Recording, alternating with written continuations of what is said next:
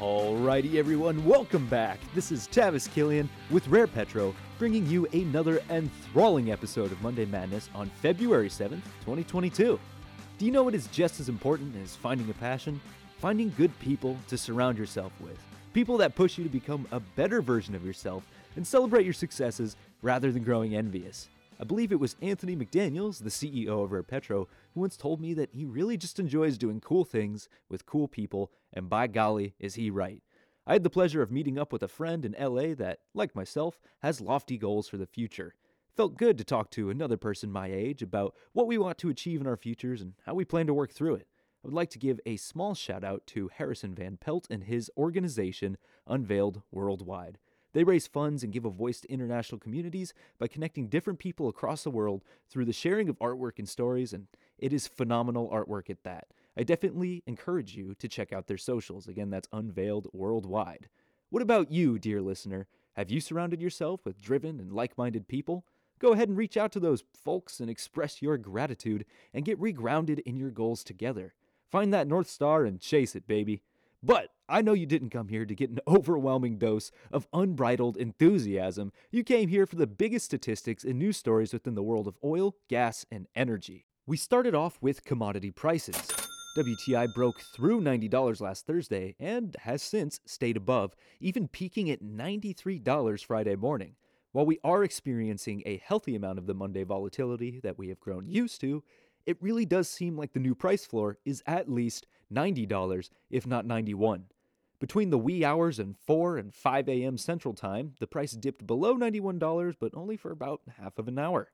I am hesitant to make any calls this early in the morning, but I'm confident that we could see sustained $90 prices through the week. I hope you all held some oil positions for a few months back because you would be sitting on an easy little profit. Still, don't let greed consume you we are at a rather important technical test moment for WTI. I would argue that about one year ago was when we reached the first reasonable oil price once we got to that $60 price point. Everything before that was really a reflection of the world gripped by COVID. But from there, that steep upwards trajectory hit $60 and sort of leveled itself out, and you see a much more reasonable, less aggressive, but still upward trend. If you look back at a year-long scale of the price action, you see a rolling pattern on a 4 to 5 month time frame of big run-ups, a peak, and then a big fall before repeating once again. If you run a line across all of those peaks starting at $65 in March, $75 in July, and $85 in October, that line runs right up to about where we are now as we tease a $95 barrel of WTI. If I had to bet anything on the future, I believe that the price will hit 95 and some world event, whether that's a Russian invasion or another COVID variant, will shock this already very sensitive commodity and send that price back down to, I'd say $75 if WTI is worth less than Brent, or maybe only down to $80, $85 should there be a crossover between WTI and the Brent spread. Natural gas is not nearly as sexy of a story, as it hasn't challenged its peak from the September and October timeframe, but it still shows promise. The price was as high as $5.5 on Wednesday, but has since cratered down to about 410 today. Folks, this could easily fall lower than $4 at the end of the day because a clear floor doesn't exactly exist, and if I had to guess, rock bottom, under current market and world conditions, would be around $3.50 despite it still being winter. I wish there was more to talk about here, but I think you've had enough of my speculation. Next up, the rig count. Another three rig gain in the US, bringing the total to 613, which is 221 more rigs than we had this time last year. Normally, a three rig increase is indicative of very little change, but we have an entirely different story this week. Basin by basin, we see that the Williston absolutely dominated as their rig count increased by 4, which is more than a 10% increase. Otherwise, the Granite Wash, Permian, and Utica each saw a one rig increase. There were three other basins that lost rigs, but we have to get into the chaotic analysis of each state's net change. Folks, I've been reading into rig count data since, man, I was still enrolled in mines when I started, and I have not seen anything this hectic since then. The amount of change is huge, so I'm going to try and simplify this as much as I possibly can. North Dakota and Texas, plus 3. Alaska, plus 2. West Virginia and Ohio, plus 1. California and Oklahoma, minus 1. Louisiana, New Mexico, and Pennsylvania, minus 2. Even the offshore category lost two rigs of its own.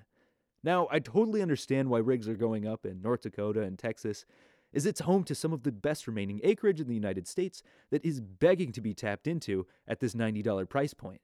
I just fail to see why rigs are still coming down in places like New Mexico, which also contains part of the Permian.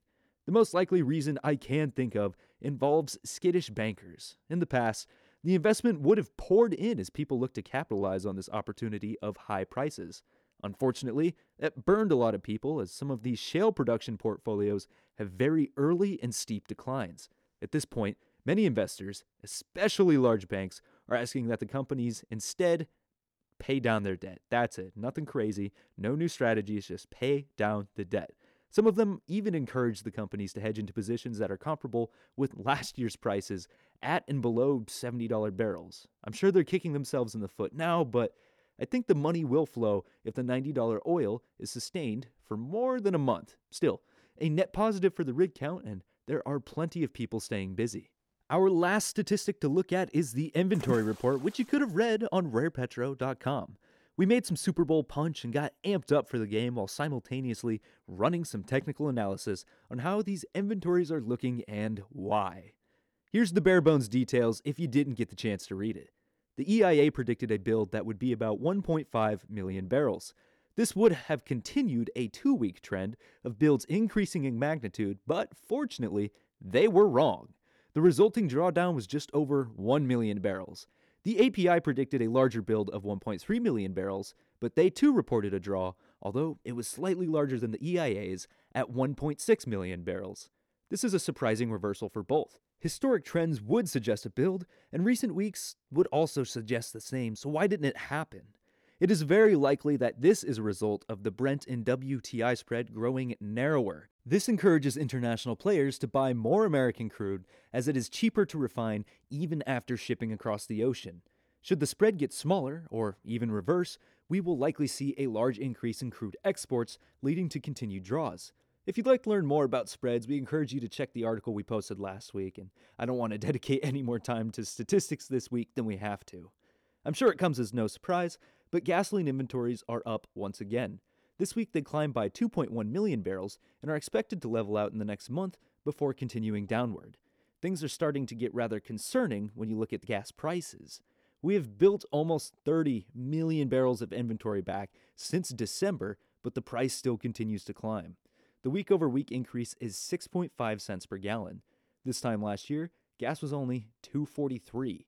While some states got to experience sub $3 gallons for a short period of time, the new minimum is in Mississippi, where you can find gas for $3.05.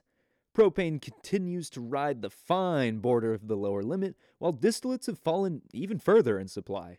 The world is seeing many problems related to this. The cost of European distillates continue to rise as global inventories drop. Asia distillates are becoming incredibly expensive as the inventories reach new lows. Things are becoming very tight in this area, and we may have a crisis on our hands soon. Smaller than the European energy crisis, but distillates are incredibly useful as chemical solvents or derivatives for diesel and kerosene. Much of the industrial and manufacturing world is dependent on having distillates around, so things could get hairy and more expensive very quickly. We will definitely be revisiting this next week. But that is all I have for the statistics. I know it got a little long winded this week. I know. Lots of important data and milestones to keep track of. Still, we do have enough time for an interesting development involving, you guessed it, Russia. Only this story does not involve conflict on the western border, but rather business to the south. Russia and China have officially penned a new long term sales and purchase agreement of Russian natural gas. This will boost the amount of Russian gas supplies that China receives by about 10 billion cubic meters annually, bringing the new estimated total to around 48 billion cubic meters per year. Of course, this includes plans for expanded pipeline capacities. The Far Eastern route should be completed within three years, and this payment will be settled in euros. This comes pretty soon after Russia's construction of the Power of Siberia pipeline that also went to China and became operational back in 2019. If anything, it shows the strong relationship these two superpowers are forming while simultaneously allowing Russia to flex its insane natural gas reserves. Should Russia need someone to back it up, especially near its own soils, it would likely be in China's best interest to aid them and ensure that the natural gas keeps flowing. This is all going down while the EU and United States are struggling to locate extra natural gas should Russia decide to use its supply to Europe, or lack thereof, as geopolitical leverage. At this point, Russia is setting up a spread of delicious food on its dinner table while the rest of the world starves and watches in through the window. Putin and Xi Jinping laugh and eat and show their vast abundance of resources. The EU is growing more desperate as energy prices skyrocket, and it may not be much longer till they strike a deal that Russia would love to benefit from. After all, he who has the gold makes the rules, but he who has abundant energy owns his neighbors. Folks, that is all I've got for you today. This one was much more statistics heavy than the other episodes, so if you want to hear more about current events, especially the European energy crisis, I encourage you to listen to episodes from earlier this year. If you would much rather sit down and read the content, we have you covered as well. www.rarepetro.com is your one stop shop for all things energy related. If you don't find what you're looking for, go ahead and send me an email at podcast at rarepetro.com so that we can address it in a future episode or even generate a short periodical around the subject. We love to learn, so no request is too lofty. Again, this has been Tavis Killian with Rare Petro, and until we see you next time, take care, everybody.